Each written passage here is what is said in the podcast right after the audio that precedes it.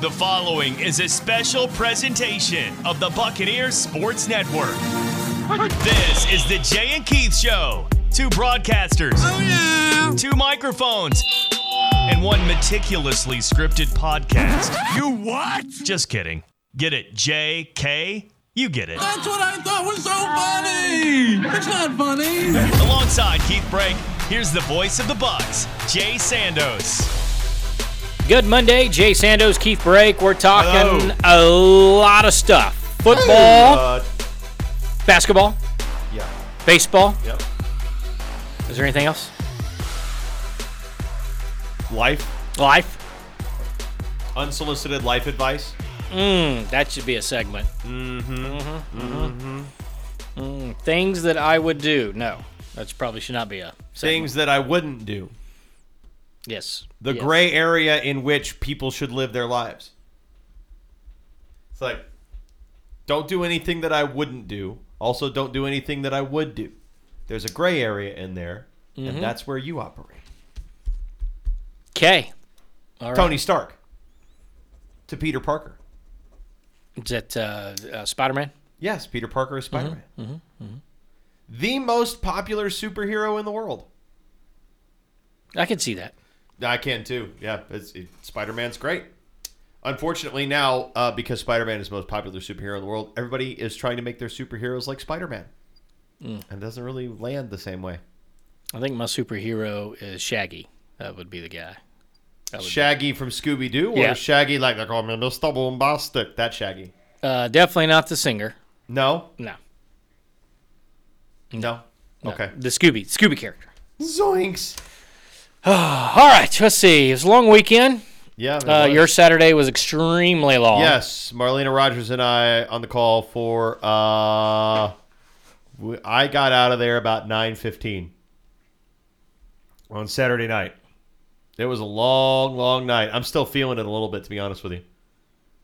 Uh, but I did get all day yesterday off, and it didn't rain, so I got to go outside briefly. It was okay.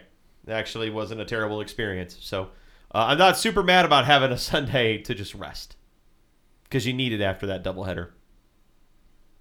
That's That's- the one thing about the doubleheader. I'll Mm-hmm. say, like in the moment, it stinks. Like You're ver- like, oh my god, what a slog! Ugh, ugh. Guess I'll go to the ballpark for nine hours today. But also, you get to go to a baseball park for nine hours. That could be there are worse things you could do. true. There, There- you could you could be going to a ballpark for nine hours in the rain. Mm, you could be driving to Knoxville uh, to have your seven-year-old play in a ten and under soccer tournament and just get browbeaten like 10-1, 9-2. Could have been like 25-1. So I do give teams credit for calling off the dogs. Eventually, they just start like, just kick the ball backwards. Yeah, uh, yeah, just, kick it just back you know, and- and just see how long you can possess it before the little seven-year-olds, uh, a couple eight-year-olds could could maybe steal the ball. Yeah. So I did, I did, but while with that every, was going with every connected pass, you have to shout "Olay" as well. uh, that would have been entertaining. Olay, Olay, Olay. When well- you like string like five, six, seven together, you start going Olay, Olay, Olay. So I ended up uh, watching baseball uh, because you know the soccer was a, a little bit lacking. Although, although uh, Rhett did score a couple goals against the ten-year-old, so he felt pretty good about that. The baseball was not boring. I'll give it that. The first game was a little bit long, but the the games were not dull by any stretch of the imagination. They were very entertaining. A, a 14-13 win for ETSU in game one of the doubleheader. Uh, that even the series after they lost the first game 12 to 10 western carolina had the tying run at second and the go-ahead run at first with two outs and then etsu won the second game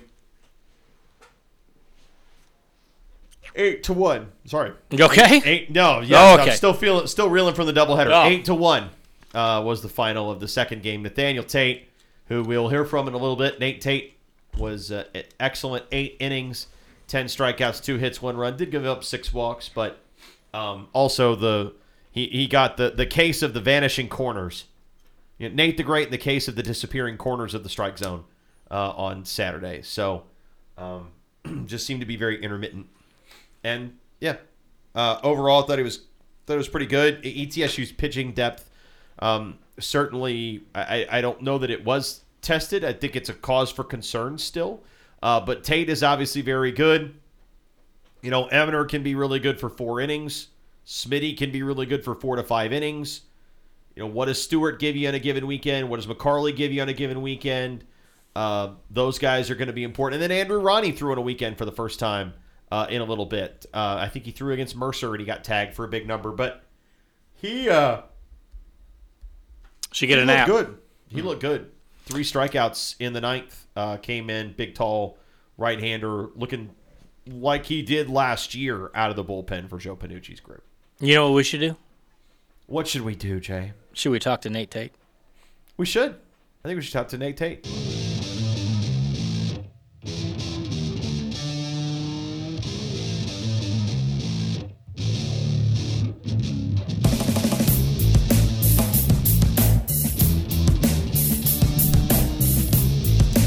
Oh, do I love baseball season.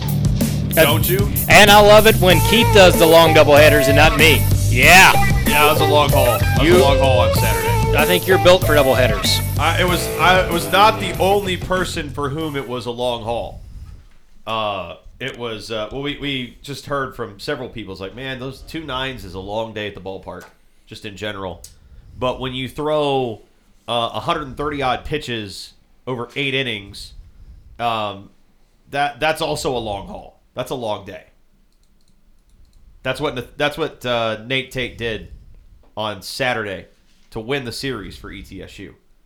And he had to sit through. How long was the first game? Uh, first game was a little. I think it was three 40, something like that? three twenty five. I want to say. Oh, yeah, that's, a- yeah. that's brutal. Uh, one thing I want to say real quick is, boy, am I glad that college baseball, for the most part, has gone away from doubleheaders and try to play Friday, Saturday, Sunday. Sometimes the weather changes. We get that. That's one thing. But, uh, boy, there was a time where it was guaranteed. The the irony of it is that the weather stalled out, so we didn't need to. But also, um, I loved. We, we we haven't really played a lot of games at the Tom at night this year. I loved playing under the lights, calling a game under the lights. It had a different atmosphere to it. It was a lot of fun. I really enjoyed it. It felt like I was at Wrigley Field in what was it, 1986 when they first played a, a night game, something like that. It was 86, I think. It felt like it kind of felt like that. Like it felt like I was just like, wow, this is really rare and precious and unique, and I'm enjoying this. And um, I certainly enjoyed uh, watching our guest shove it on Western Carolina for eight innings, uh, ten strikeouts, one run. Was it two hits? It was two hits. Yeah, it was two hits. Yeah. Uh, I did give up a solo home run though. A little upset about that. Yeah, but- well, it's, it's like field goal. Those don't beat you. Uh, Nathaniel Tate, Nate Tate, uh, is uh, our guest pitcher for ETSU baseball. And Nate, man, I guess first of all, you know, you're two days removed. Uh, I'm amazed that your arm isn't like cryogenically frozen after that marathon on Saturday. How you feeling? Uh, I, I feel pretty good. You know, I, I don't really, uh, I don't get a lot of soreness in my, uh, in my arm or really my body in general. It's kind of one of the weirder things I've ever felt. If you want me to be honest with you, uh, I don't really have, uh, knock on wood, never had really any arm injuries or anything like that. But uh, no, I feel good. A couple days out, you know, usually I get a about a, a day's worth of non-soreness, and then about the second day off, I get a little sore after that. But no, I'm I'm feeling pretty good. You know, I, I just like to throw the ball. No, well, you certainly were throwing it really well. Um, what what was working for you? Because deep into that game against Western Carolina, you know, normally when a pitcher starts to get tired and you know third pass through the order, you're starting to pick up on the tendencies. I think you even got a crack at a fourth pass through. Uh, those guys were still swinging and missing at your stuff. What was working for you? Uh, I mean, I just thought I commanded uh, multiple pitches in the zone, you know, and that's that's really going to throw a lot of people off because I'm mainly a, a fastball slider guy, and when you can land a changeup in there and you start throwing a sinker in there, you know, it really starts to to get under people's skin, you know, because at some point you're like, well, is he going to lead off with this, or is he going to go back to this, or what is he going to do here? And I mean, I just think, like I said, throwing multiple pitches in the zone, uh, it really likes to keep people off, you know. And the command was there uh, for the most part. Uh, I did walk six people though. That's my Yeah. my big downfall. But at the end of the day, you know, I, I think just throwing strikes uh, getting ahead, and just really trying to get people out uh, as much as I could. You know. like a lot of college pitchers, you, you make the transition, right? You come in, obviously, most people that come in, you're starter in high school, all that, you come in, though it's hard to get in a rotation, so you got to come out of the bullpen, got some saves, and you have the weird COVID year, then you're still a little bit out of the bullpen, then you got to transition into starter. Just talk about transitioning in college, kind of learning college baseball and coming out of the pen the first couple of seasons to then transition into probably more what you wanted to be, which was a starter. Uh, yeah, I mean, uh, I had some success early in my career coming out of the pen, uh, just because I feel like I was relatively new and I I kind of got the mentality of I'm the best guy on the field at all times, and I think that's a good a good closer mentality and just the success I had, you know, it's just coming right at people, you know, like people didn't really see me that much, hadn't really seen me at all, and we didn't really have a dignified closer role. Uh, so I kind of just stepped up and I did what I was supposed to do in my situations. Uh, I worked for my opportunities, and then uh, the COVID year happened, uh, kind of shut us all down. Uh, we were starting off really hot, and kind of sad about that when our basketball team was good that year too. But uh, it kind of shut us down, and then we got back, and uh, I think that's when we started playing double headers on Saturdays, and that's when I first really got into starting. And it's just kind of a, a flip of the switch, you know, like it's the mentality of it is, yeah, I'm still the best on the field, but now I can't come out here and throw it 125% for an inning, two innings. You know, like I got to stretch it out. I got to worry about throwing strikes. You know, not walking people, trying to really limit myself and conserve energy. But I, would say like the process was a fun one. You know, like it's always fun when you're changing roles in your sport, and obviously I want to do what I can to help the team out. So like if I need to close, I'd close. If I got to throw one inning for the rest of the entire year, that means we're winning every game. I'll do it. So you kind of, you know, but also like you stay on your toes because you're not sure reliever. Am I going to pitch two days in a row? Am I needed today? Am I not needed today? Whereas obviously as a starter, at least in college baseball, generally speaking, you're going to throw that one day and you get to kind of build up to that start that you get. Yeah, absolutely. I mean, uh, coming out of the pen, it's uh, it's a lot about just being prepared to go in at any point in time. You know, because uh, coming out of the bullpen for relief, you know, like you could come in in the second, third inning of a big blowout game, or you could come in in the ninth on back-to-back days. And uh, I think that's a, a mental challenge for a lot of people is just knowing that okay, I went yesterday. I might not be 100% today, but let's find my new 100% for today. And then on the starting side of it, uh, it's kind of the same, you know, like, uh, yeah, you do have the same set schedule, but you are going to be playing different people. But it does allow you to get a full week's worth of, okay, I can do this, this, and this on this day when I feel this way, and uh, other situations like that. But I I like to start. You know, it's it gives me a set path, and I work with Coach Benzino all the time and our other pitchers about uh, how we manage our workload and things like that. How do you manage your way through a long start? Because you've you've gone over 100 pitches a couple starts in a row now, and you obviously went well over on Saturday. And I feel like there's such a desire in you hear about this all the time in Major League Baseball. Everybody wants to throw everything max effort because it's so much harder to hit. But also, you wear your arm out faster, and your starters are suddenly you know, four and duck in the regular season game, and you're going to the pen in the fifth inning, and uh, it can be really, really tough to to put games together that way. So, how do you manage yourself and pick your spots when to throw it the absolute hardest you can, um, so that you can go deep into a game, into the seventh, into the eighth? Uh, yeah. I mean, first off, I'd like to thank God. He gave me a an absolute rubber band for an arm. You know, I might not, I might not be the hardest thrower, but uh, I think there's, uh, like you said, there certainly are times when you need to be max effort as a starter. You know, when you get somebody down one two and you need to blow a ball by a guy, or when you got somebody three two and they've been fouling a couple pitches off, you know, and you need to really make a a nasty breaking ball off the plate or or throw a changeup or something like that. But I, I'd say like kind of earlier in the counts, earlier during the game, I like to conserve energy because I'm just trying to get soft contact early in the game because the softer the contact you get earlier in the game, the less pitches you throw and the longer you get to go during games. So, I mean, that seems to be the key to success. Well, Nate, let's talk a little bit about the journey uh, and backtrack because I'm always enthralled with our athletes and, you know, how they got to where they are, and, and particularly coming to ETSU. But before that, you went to Coffee County High School, and there's a, a guy that I'm real familiar with that was the high school basketball coach, a thousand point scorer, Michael Williams, and I know that you know him fairly well. Uh, yeah, me and uh, me and Micah go way back. Uh, I wasn't really a basketball player in uh, in high school. I I can't shoot to save my life. I just I can run up and down the court and I'll dive after some loose balls. But uh, no, I, I think is a great guy, and uh, I I've learned a lot from Micah just as him coming to ETSU. You know, I've talked to him about how his time was here and what he did and how it helped him after uh, college. But no, in, in high school, Micah Micah was a different animal. You know, he was around 30 years old, windmilling on people's heads in basketball practice, and everybody's just watching off to the side like, oh, he's he's still got it. You know, the young bucks might try to go at him, but he's still got it. Well, let's talk about you know baseball, and you, you obviously were pretty good, and people recruiting you. Eventually, you decided on ETSU. What was the the factors that led you here to Johnson City?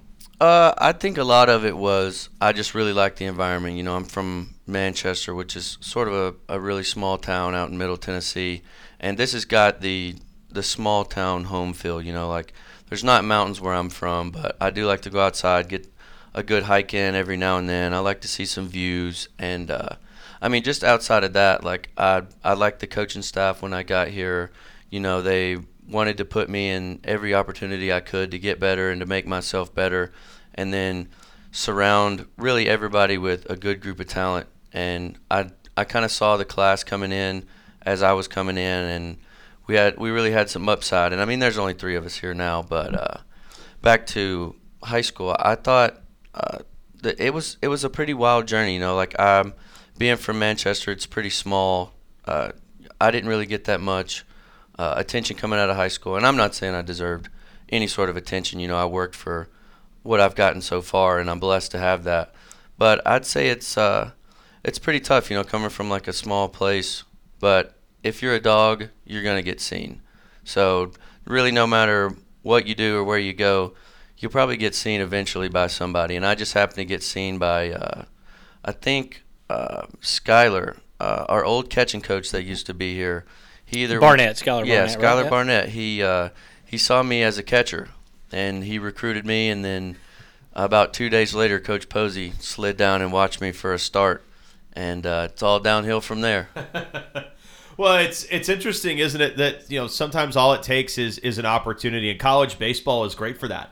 You know, you know, there's only 11.7 scholarships to go around, so I mean, it's a little bit different from college football. It's a little bit different from college basketball, um, and and guys who um, are given opportunities to earn something will get that by the end of their career.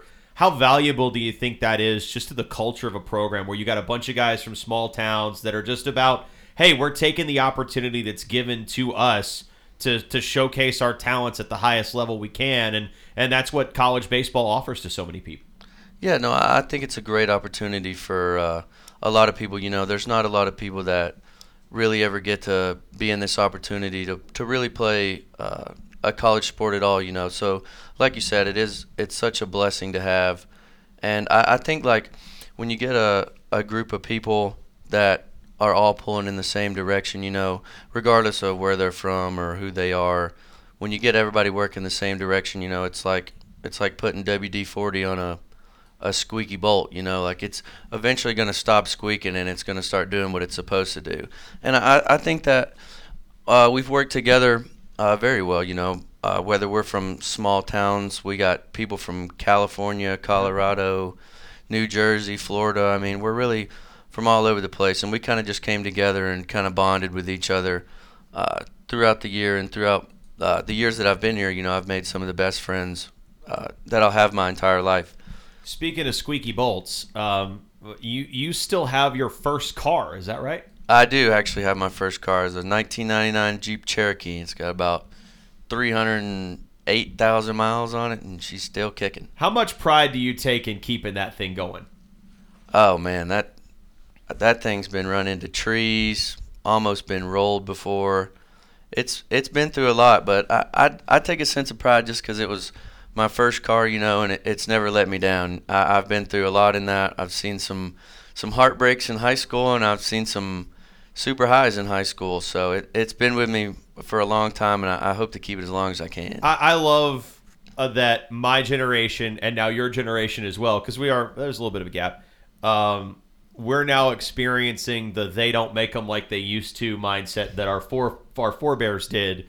Um, because we, you and I were talking about this before the interview. We both love the older boxy body, styles of, of older, like late 80s, early 90s, and into the mid and late 90s Jeeps. So hanging on to that is really something that's just like, I just like looking at it. I like driving it, but I like looking at it too. No, yeah, absolutely. I mean, I'm a I'm a huge car nut, and uh, you can ask me a lot about a lot of a lot of cars, and I could probably tell you a lot about them. But I mean, like you said, they don't make them like they used to. You you don't roll down the street and see a '69 Z28 rolling down the street Oh. without double taking at it, you know. But you can see a, a Camry today, and you just look at it, and you're like, ah, just another Camry on the road. Yeah, I have been looking at the supers though. I was like, if I see one more of those dang things, I'm going to go buy one. Like those, those are those are nice. Like some of the nice newer cars are are nice. But what's your what's your dream car? Can be old, can be new. What's your dream car? Uh, my dream car. Uh, well, right now I actually have my dream car. I have uh, uh I think it's a '74 Ford Bronco. Uh, it's it's in the process of getting restored right now. Uh, it was my grandpa's before he passed away, and then he kind of passed it down to me, and uh, I kind of take pride in that being my my favorite car ever. I'll probably never ever get rid of that. But uh, outside of a car that I own, my favorite car probably a 1963 split window coupe Corvette Ooh. Made them for one year, and they're kind of hard to see out of because you got a big old metal bar sticking in the middle of your back window. But once you get in it, it's just it's smooth sailing, and I just fell in love with it. Instantly, my dad's favorite ETSU athlete right here. he, he was a big car guy too. Yeah, '69 Chevelle Super Sport. I love those. Just give me a nice like cherry red with the black racing stripes down the middle of the hood. Right. That was that's that's crazy. Or you could do white racing stripes too. I guess would work. But uh, either way, just it's got a that those those classic late '60s, early '70s muscle cars. Man, they don't turn like like anything. It's like driving a brick. But when you get it going fast, it goes fast. It's fun. Those are fun. Let's talk about another fun thing. Uh, you've been with Coach uh, Pennucci now, what, five years now? Is Yeah, right? I've you? Have you? I was going to ask. Have you picked up any metal from Joe Pennucci? Like he's big metal head. Uh, you know, I I know a lot of uh, of musical artists, and uh, we'll just be out in the the field, and there'll just be some random rock songs going on, and he'll just come up and he'll go, "Hey, you uh, you know who this is right here?" I'm like, "Yeah, coach, it's on the tip of my tongue. I've heard I've heard it before. I know who they are. I'm just trying to think about it." And he's like, "Ah, you better not get it wrong."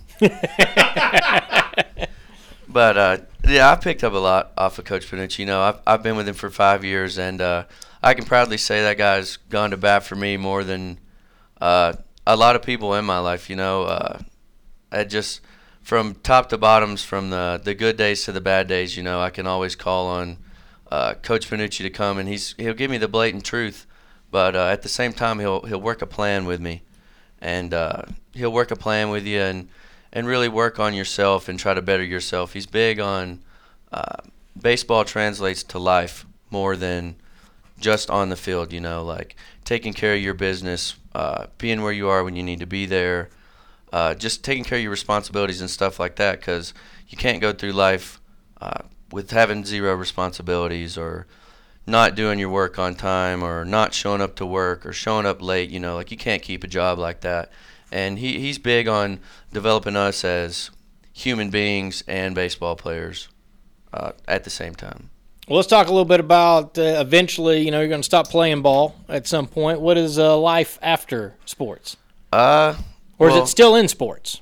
I'm hoping to uh, still stay in sports. You know, I want to play baseball as long as I can. But uh, I think what I'm gonna go home and do is uh, I'm gonna go home, uh, open up a car mechanic shop one day.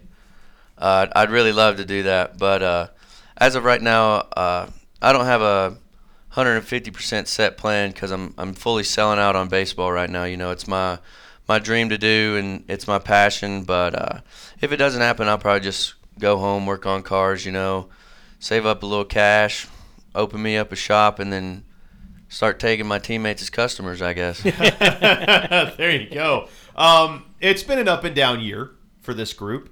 Um, and you're you are somebody who is uh, you pride yourself on good vibes. I mean, your walkout song is "The Lion Sleeps Tonight." Um, it's just you know, it's kind of like just a breezy, good vibe summer song. Um, how challenging can it be to keep the vibes positive in, in a year where you know you you feels like you're starting to win a couple games, get some traction, and then suddenly you know you hit a series where team goes off, run into some hot bats, lose a couple lopsided games, and then you're back up, and then you're back down over and over again. How do you keep a uh, keep a good positive vibe through all of that? Uh, you know, I, I would say it's just trying to come to the field and and keep yourself and your teammates level headed at all times. You know, because like you said, like you're never going to have just a straight up climb uh, when it comes to your sport. And if you do, I applaud you because I've never seen it before. Uh, there's there's always ups and downs, and I, I think for us, like the biggest thing is is coming in and not putting the blame on everybody else. You know, like when times get tough, it's super easy to say, "Oh, well, this is why this happened," or "This person did this," or "The umpire screwed us over," or somebody's not doing their job, or something like that. And it's super easy to put the blame on other people. But I think when you take the yourself into account and you really uh, take a deep dive down into yourself, you'll kind of realize like once I I figure out what my role is and how I need to do my job the best that I can, you know, then you can start worrying about being accountable for other people and being accountable uh, for the coaches and everybody, really. I mean, it's a very open, I think we have a very open team. Our coaching staff is very approachable.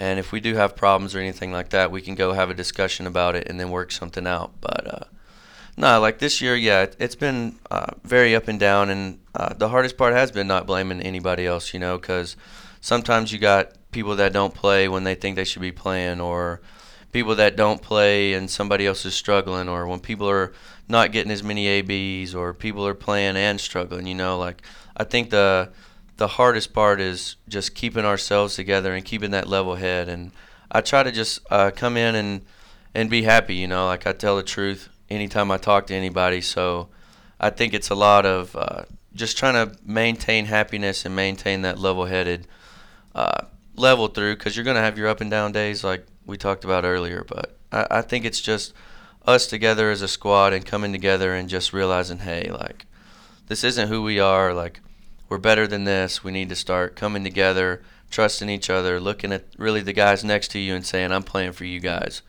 not for me, but for the the guy that's on the bench or the starting right fielder or the starting catcher or, or just uh, all those situations, you know, and it's just coming together and everybody wanting to pull in the same direction.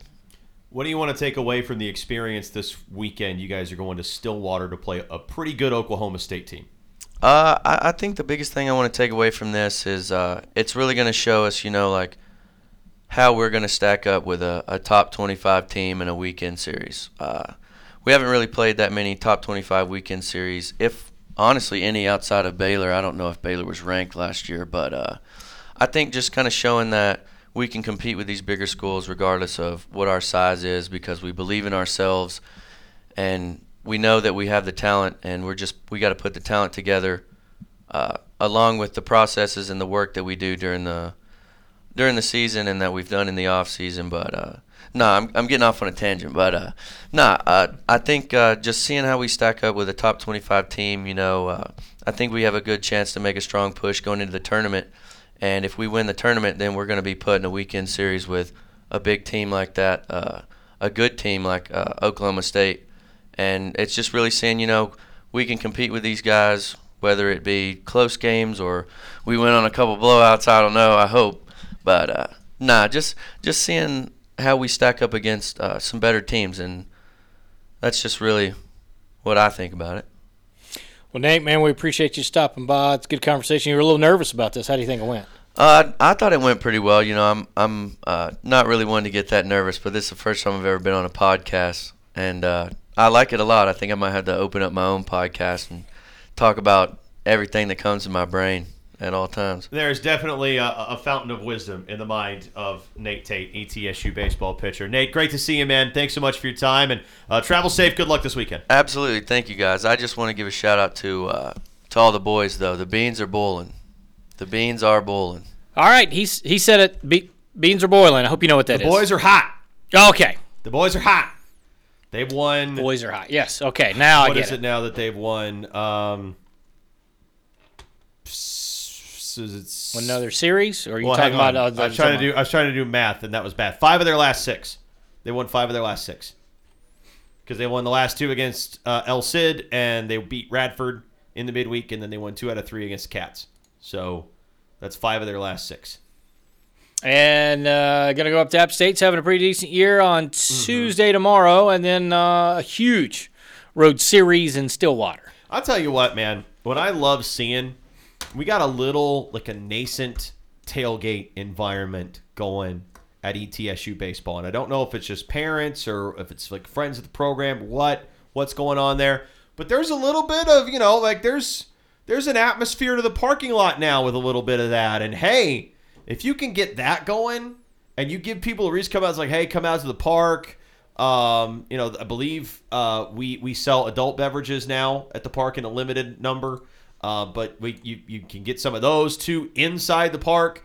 Um, you can chill out on a sunny day, hot day, cool day, watch some baseball, uh, and just you know, baseball is all about it's it it's the sport that is most predicated on vibes right? Basketball uh, is about the product on the floor. Football is about the product on the field. Baseball is about the vibe of the stadium, the vibe of the, the people around it. Like it's all about just taking in the atmosphere of the game. If the product is great, it's great. If the product is sloppy, it's fine as long as the vibes are good. You know what else is good? uh, cookies, comic books, uh, comic books about Cookie Monster. I don't Cookie Monster comics. Portal update. Portal Watch. No. Okay. I like Uh, uh, you, some- you had way better ideas than I did. I was Some people think it's a good thing, and some people very much don't. well. Some people just like to be updated. That's true. Some people just like to stay current. Um, we will do our level best to remain current and to uh, uh, uh, to bring you to current. We will get you through to current. You will read through to current. I feel like I'm drowning under a current. Yeah, I, I, I am also being uh, pulled under by the current. So we've got a couple different things. Do we want to go football or basketball? Let's do basketball first. All right, let's let's let's let's do basketball. The you have basketball and I have football. yeah, so the one going uh, from a school to a SoCon school is Garrett Hicks from Alabama A&M. A point guard is going to Samford. He averaged uh, right at 13 points, four rebounds, had about I think it was 53 assists, had 43 turnovers, almost one to one. And with Quez Glover still out there, they needed a point guard as Quez is still in the portal. And so uh, I guess that's going to, for Bucky Ball, uh, Bucky McMillan, there's at least going to have somebody uh, that can play the point because Bubba Parham also uh, utilized his fifth year, COVID year of eligibility last year. So he is not there. Now, that was the only incoming from another school to a SoCon. There were several SoCon players that finally found a home. VMI Ricky Bradley Jr. goes to Georgia State. South Carolina lands another Southern Conference player. Lamont Paris uh, sticks with, I guess, what he knows. He gets BJ Mack from Wofford to move just down the road about an hour to Columbia. So BJ Mack, the third, I believe, SoCon in two years to go there. Um, Stephen Clark uh, is there incoming with BJ Mack as well. Um, there were Citadel had a couple find some homes. Uh, Kalen Mankin goes to Tennessee, although it's noted he is just going to be a walk on there. And Jackson Price leaves the Citadel to go to Marist. And then last but not least, on the basketball front, it was Jordan Really goes to uh, or goes from Samford. He will go to Northern Colorado. So players in the portal still per school. Chattanooga still has two. ETSU six still trying to find a new home. Yeah, what's Jalen Haynes up I- to? What's again? I, situation? I usually talk to the guys in the hallway, as I've said I've still not. You've seen him. I've not seen him. I saw him. I've seen him around a couple of times. Just you know, sitting sitting on a park, sitting on a park bench. Uh, he's just kind of been hanging out, finishing up school. But uh, I haven't I haven't talked to him. I, I have not either. So I honestly do not know. Uh, he's the one, obviously, I think Buck fans are most interested in. Four Mercer Bears still in. Three Samford Bulldogs, including we mentioned Quez Glover. The Citadel's got four still in. Western Carolina's got two. Wofford's got three. VMI's got two. Um, VMI actually has uh, five guys committed, three transferred um, to Division One schools. Um, as we mentioned, so VMI, uh, Ricky Bradley Jr. goes to Georgia State. Uh, I think it was one went to Delaware, and then Con, uh, uh, Sean Conway went to St. John's, and so uh, maybe it was Hauser. Hauser went to Delaware. So VMI had some go up, some go down, but there's still plenty. Again, out of the count today, a little over 1640 and some change, 1640, like two or three. There are 900 plus still in the portal. 900 plus. So again, the greener pasture. We're gonna do whatever. It's it it's a little tough. So that is basketball um, in a nutshell. Uh, before we get on to the football porter portal, it was NFL draft weekend. Nobody from ETSU to get drafted, but Jacob Saylors uh, did sign sign the uh, uh, free agent contract. Got a ten thousand dollars sign-on bonus to go with Cincinnati. I'm very enthusiastic about our newest donor, Jacob Saylors. And so, uh, you know, Giovani uh, Bernard uh, retired. They're looking for a little bit of that all-purpose back, so he's going to be given a shot. Plus, Jacob has played on special teams and proven that he can make tackles and Yep. things. You're- I and mean, so- you're you're not the guy. You're backing up Joe Mixon, right? Pretty definitively with uh, that Cincinnati group. But you get to play in an exciting offense and maybe a chance for uh, Jacob to show off some pass catching bona fides as well out of the backfield. So Jacob goes there. Nate Adkins, uh, you know, spent last year as a grad transfer at South Carolina, signs with Denver. And then I, I don't know if we mentioned or not, but Tyree Robinson uh, with the Michigan Panthers of the USFL. We mentioned that one, I think. We Yeah. did. Okay, just making sure. I And know we talked about. Nasir Player is with the Pittsburgh Maulers right now. Yeah. So all right. So catching up on former Bucks. Now let's talk about the portal in the Southern Uh, Conference. more former Bucks. more former Bucks. I know at least uh, a few have landed. Yes, a few have landed, but uh, ETSU this cycle, according to the the list at Redshirt Sports, has had. Uh, are you ready for this? Twenty six players in the portal for ETSU. Now that does not include Tyler Riddell, who entered his name. And actually, no, I'm sorry, it does include Riddell because he entered his name and then withdrew. And Will Huzzie is included as well. Um, but yes, and a, a number of these players have committed to places. Elijah Huzzie, of course, is at North Carolina. Blake Austin's at Troy. Um, and and there will be a, And there- T- Tavon Matthews at Troy, I believe, Yes, had a, he's also at Troy. had a uh, ACL injury. It's going to take him out for the year. yeah, Tyler Keltner's at Florida State. Um, yeah, so uh, and Zion Alexander is also at Troy. So uh, Quinn Smith, I think, ended up at Findlay. Findlay. Yeah. It was a D two, yeah. Um, notables in the portal for this spring: Eric Campbell, uh, linebacker for ETSU uh, in the portal. Uh, Devin Brantley, Davion Hood. Uh, I want to make sure I'm not missing anybody as I go down through the list here. Isaiah Wilson, Who landed at Richmond. who yeah, is now committed to Richmond. Um, Steven Scott. Stevens. Yeah, I'm, I'm getting. Oh, you're going there. alphabetical. Yeah, going alphabetical. It's alphabetical by first name. Figure Oof. that out. Uh, Steven Scott is in the portal as well. Um, those are kind of the that's, that's kind of the big ones, but it's a total of 26 across the entire cycle. A couple of those players have withdrawn from the portal and are staying here.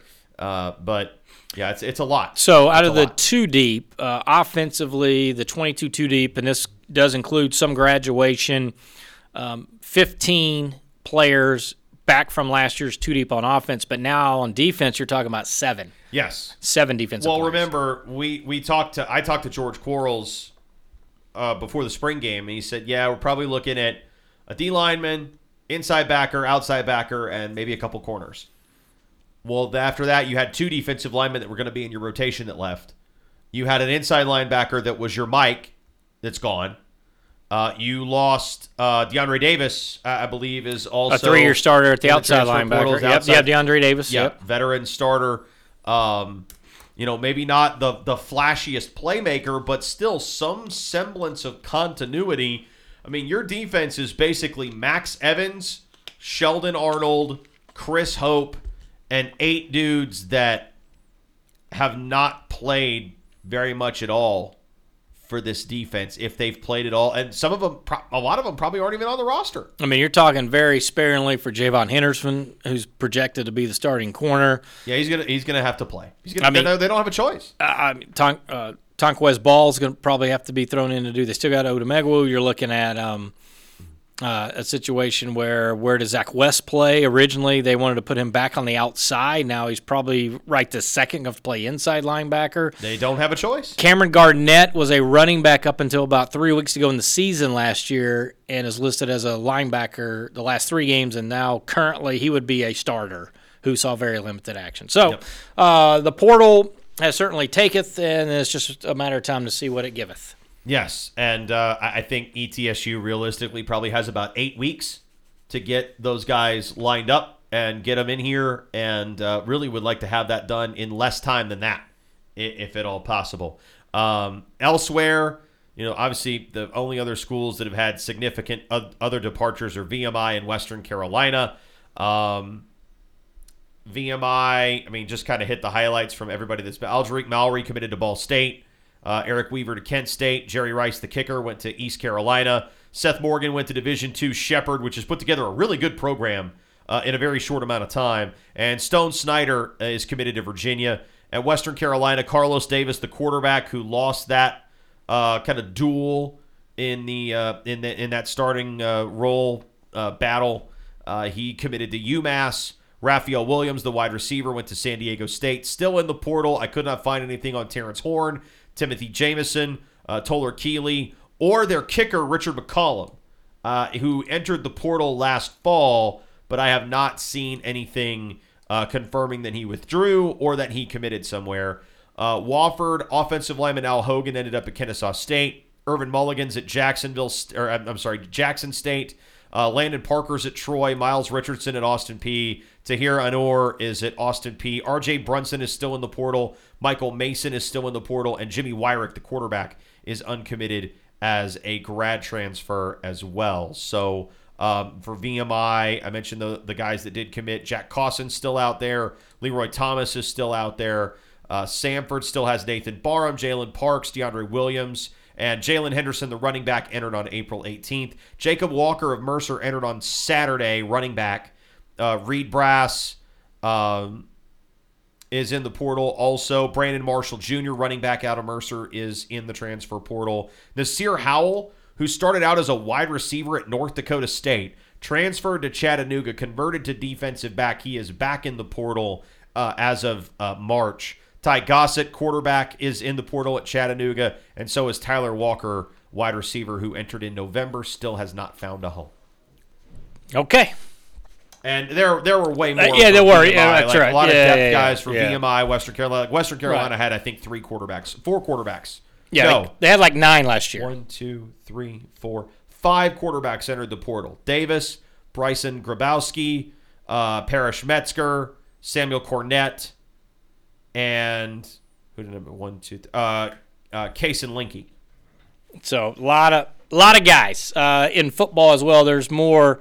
Uh, just numbers game, right? There's more football than basketball in the portal, but there are plenty of people in each sport that is still trying to find a home, and slots starting to fill up. So we'll see how this goes. And right now, talking to some other Southern Conference schools, basically, it's a game where all the guys in a portal just live in a world where they're going to go bigger, and at some point, those slots are filling up. And it's going to be tough, and so I'll be curious to see I, I will. when does the power shift, and then all of a sudden, 24 guys are fighting for two spots at a Southern Conference school, as opposed to right now, you know, well, I've got 24 schools on me. Now you've got one left, and you better hope they take you. I will say I am surprised at the number of players that have gone in in this spring. I thought that would be more of a, um, like a competition thing. Like, hey, I'm not going to play, so there's going to be two or three guys that go in the portal, and it has been aggressive from all levels. Like Michigan State had a quarterback go in not that long ago. Uh, there's been several guys. I mean, obviously Colorado is what Colorado is. That's a whole other mess. Um, and, and I believe one of the guys that um, Deion Sanders brought in as a transfer last winter has already hit the portal and is leaving again. And will probably get to play right away because well, he used the one time transfer, but he didn't play any games. He didn't play a season of eligibility. Um, he just he transferred in for a semester. It's like this isn't working. Transfer out. Uh, it's just constant turnover.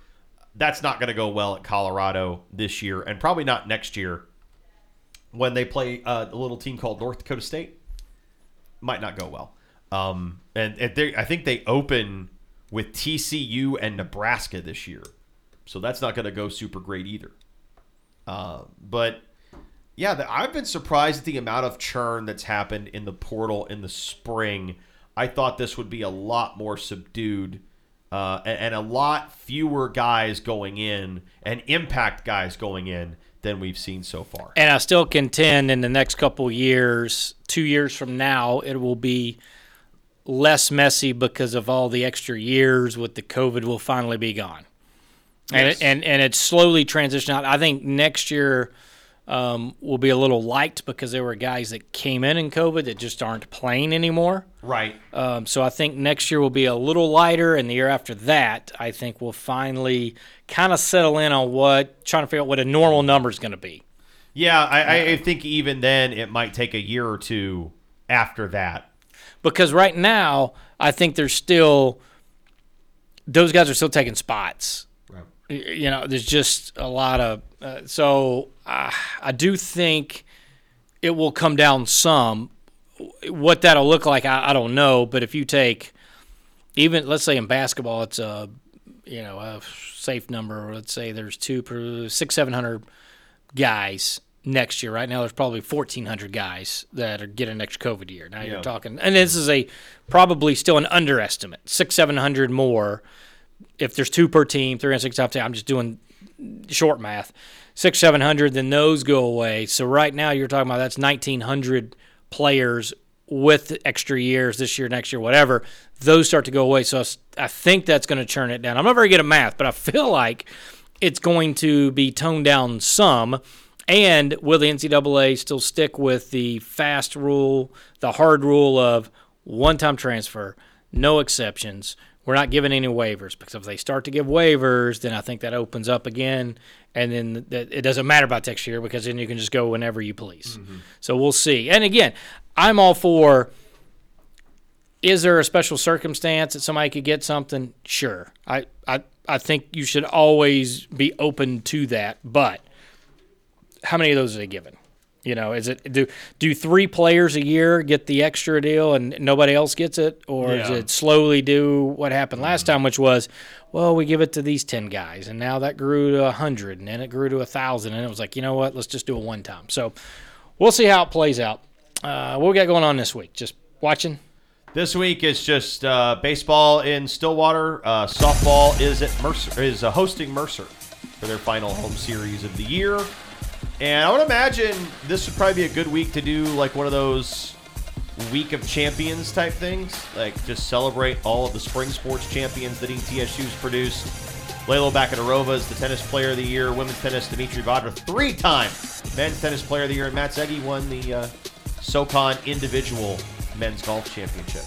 So we'll know tonight where tennises are going. Wednesday, we'll know men's golf is going. Yes. So we will probably at some point Thursday have an update for that. We'll probably give you an update on whatever portal stuff we can find out. Maybe we'll get a special guest. Um, so a lot going on. Uh, it's a little bit slow as far as a you know three four time uh, podcast, but we'll get you at least uh, caught up on Thursday, especially on the tennises and golf. That's when we'll talk to you next. Buccaneers One Network. Oh, you gotta be kidding me!